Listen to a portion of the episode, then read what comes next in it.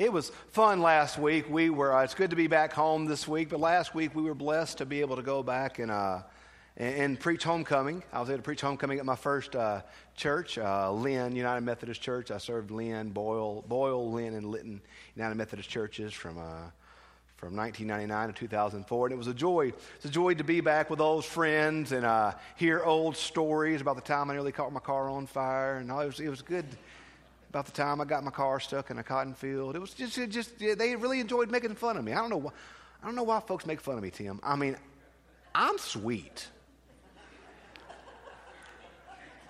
I am. so it was good being with old friends and hearing old stories. And we were, we were they, one, one lady came up, came up to Holly while we were, this may have been before we were eating or at some point in the day, and she said, she said, I just want to thank you so much for marrying Andy. And I said, Yeah, me too. I, I agree with that. I thank you for marrying Andy. She said, Because before he married you, he was so miserable.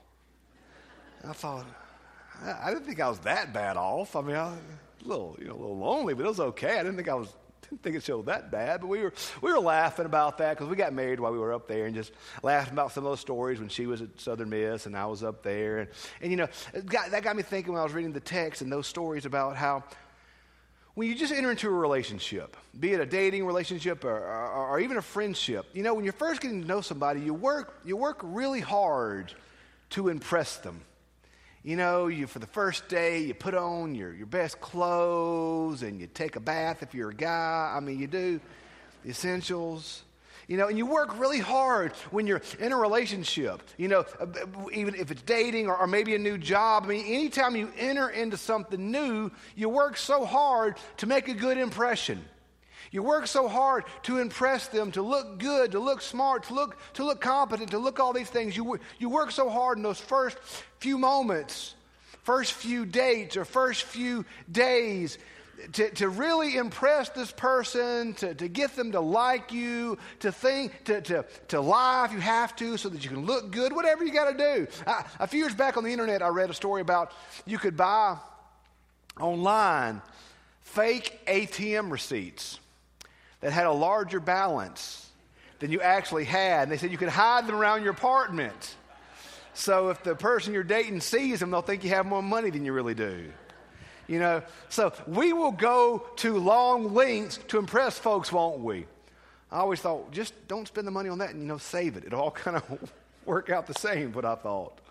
But, and, and then, of course, when you've been in a relationship or you get married, you know, it, it, it's like when you're married, you don't, you just kind of stop pretending. And you just kind of are who you are.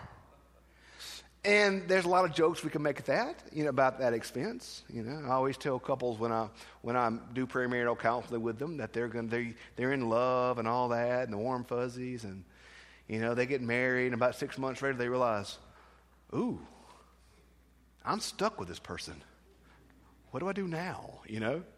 So the pretenses, the longer you're in a relationship, the pretenses fall, don't they? And you just kind of are who you are. Whether it be in a marriage, you just are who you are. Whether it be in a work environment, you just kind of are who you are. Whether it be in a friendship, you just kind of are who you are. The pretenses ends, and the reality just kind of sets in. That's not bad. I think it's good.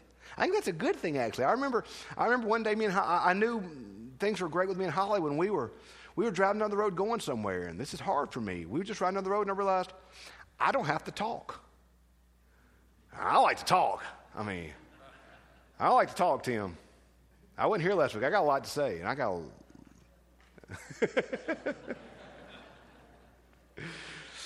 and that was that was beautiful. Just to realize we just like being together the pretenses are done.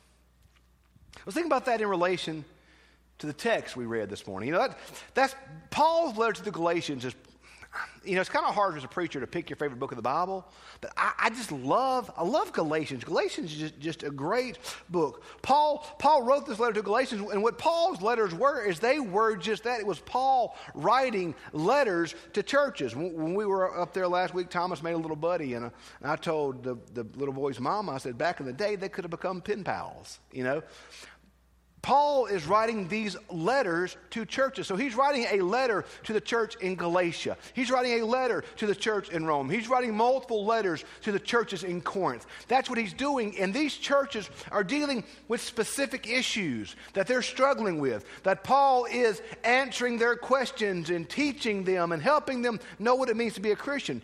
So one of the things he, he deals with specifically in Galatians is this the Galatians church, the church in Galatia, it had a lot of believers that were Jewish by birth, that were, that were Jews that had become Christian.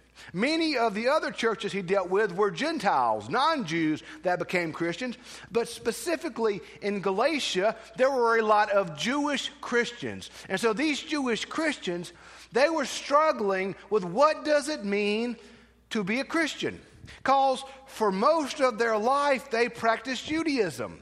And in Judaism, there are specific things you do and don't do. You eat this, or you don't eat that. You wash this way, or you don't wash this way. They had lived their lives by the law.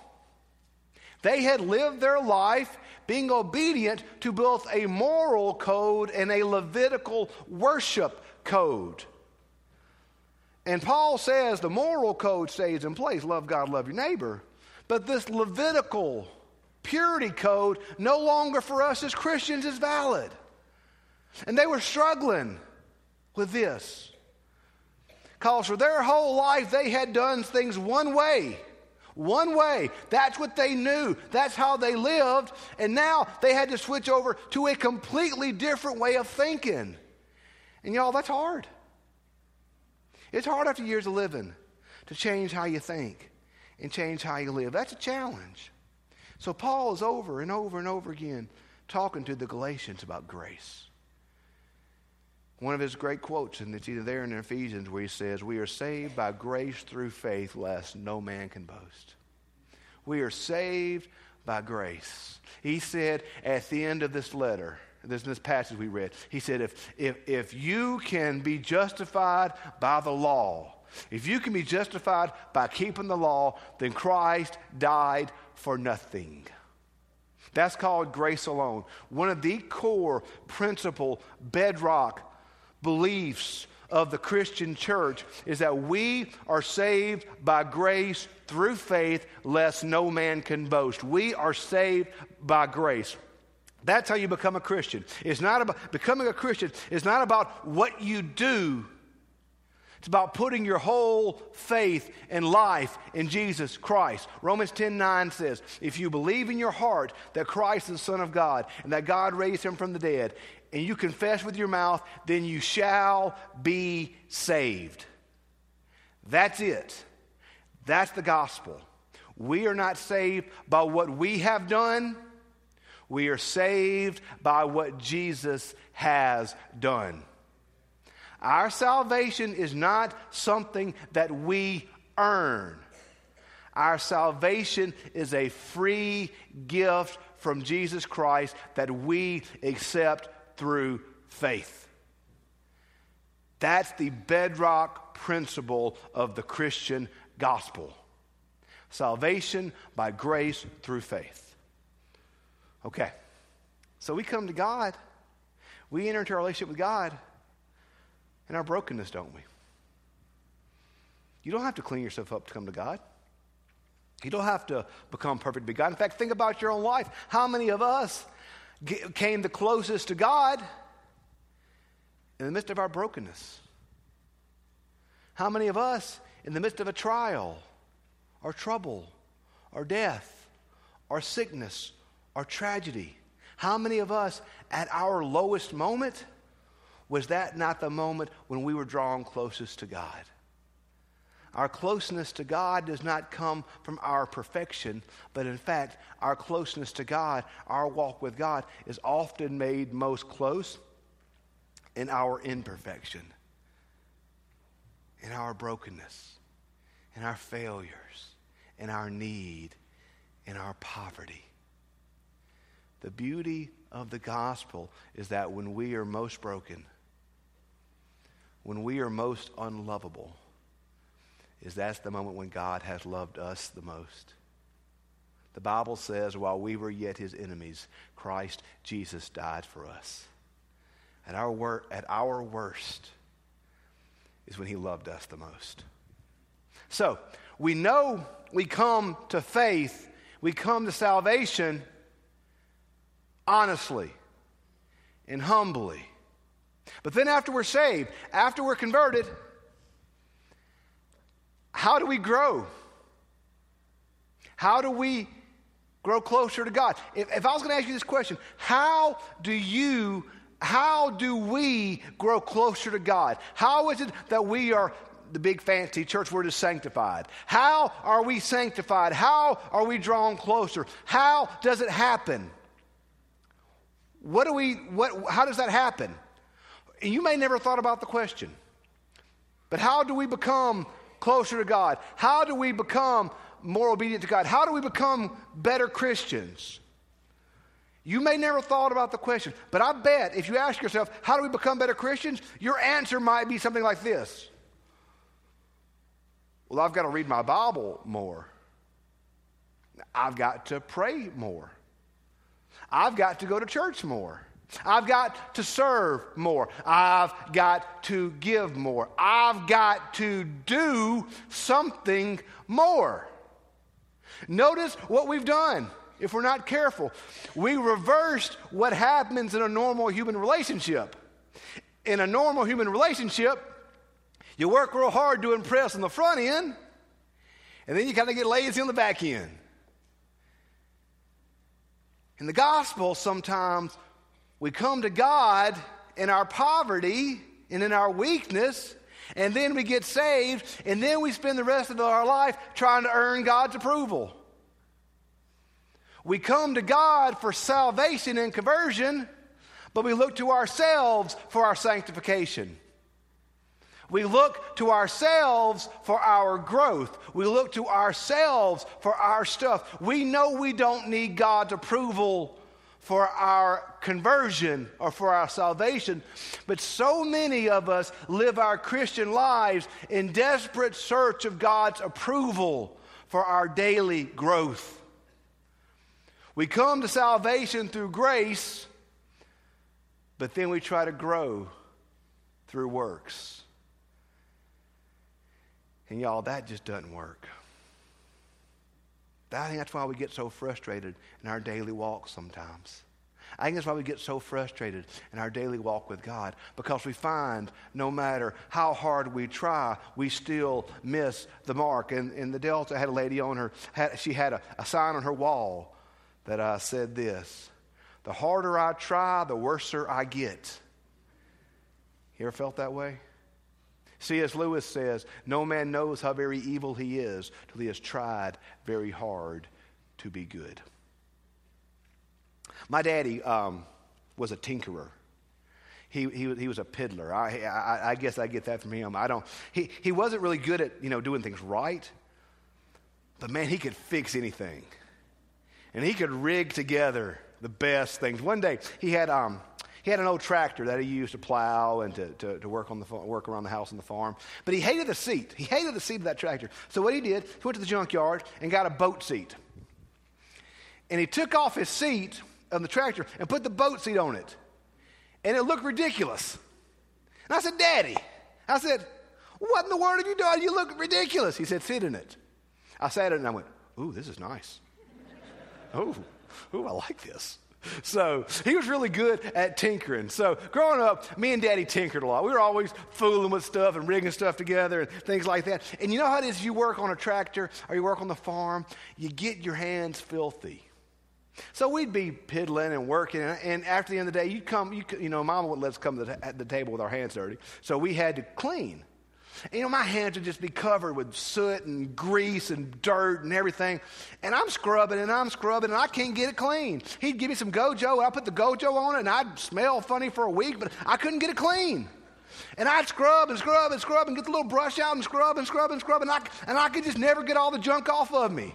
And I think I get it off of me, and I look, and there it is. That's our life sometimes. We scrub our hearts so hard. We scrub and scrub and scrub and try to get it right and try to get it perfect and try to do it just right and try to be just right and try to be perfect. And we work so hard and we buff and buff and scrub and scrub and try so hard to earn God's approval and try so hard to get it right and try so hard to be perfect. And we look up and there's a big old spot of grease in the middle of our hand. That for life of us, we just can't get clean. And we've got to realize through our own effort, through our own stuff, through our own work, we will never get it clean. Only God's grace will get it clean. What can wash away my sin? Nothing but the blood of Jesus. What can make me whole again. Nothing but the blood of Jesus. Oh, precious is the flow that makes me white as snow. No other fount I know, nothing but the blood of Jesus. You are saved by the grace of God. And you are sanctified. You are purified. You are made clean. You are made whole by the grace of God. You did not earn it on the front end, and you don't earn it on the back end. You just got to accept it. Well, then what do we do, preacher? It's a great question. I mean, I'm a to do list guy. I got a to do list about everything. So, what are we supposed to do? Jesus said this love God and love your neighbor. Love God and love your neighbor. Those relationships that mean so much to us. Why do we act? Why do we put down pretenses? Why can we put down pretenses around those we love? By the way, why are we sometimes the worst to the folks we love the most? Because we know they love us. We don't have to pretend. We don't have to be somebody that we aren't. We can just be us. You don't have to pretend around God, y'all. He knows you anyway. And here's what's beautiful. Here's what's beautiful. When you put down the pretenses, when you stop pretending to be perfect, when you stop spending every ounce of your life trying to make God love you, and then simply accept the fact that God loves you, it changes your life. And so you live your life not trying to desperately earn God's approval, but you live your life in thankful obedience because you have received God's approval. He loves you, not because you're perfect. He loves you because He is perfect. He loves you not because of anything you've ever done. He loves you because of what He has done. You, don't, you didn't save yourself, and you don't live daily by yourself. You are His. He has formed you, He has made you, and He has saved you. You don't have to make yourself perfect. You just got to let Him love you. And when you let Him love you completely, it'll change your life. Grace. That's God's gift to us. May we live out of that grace each moment. Let us pray.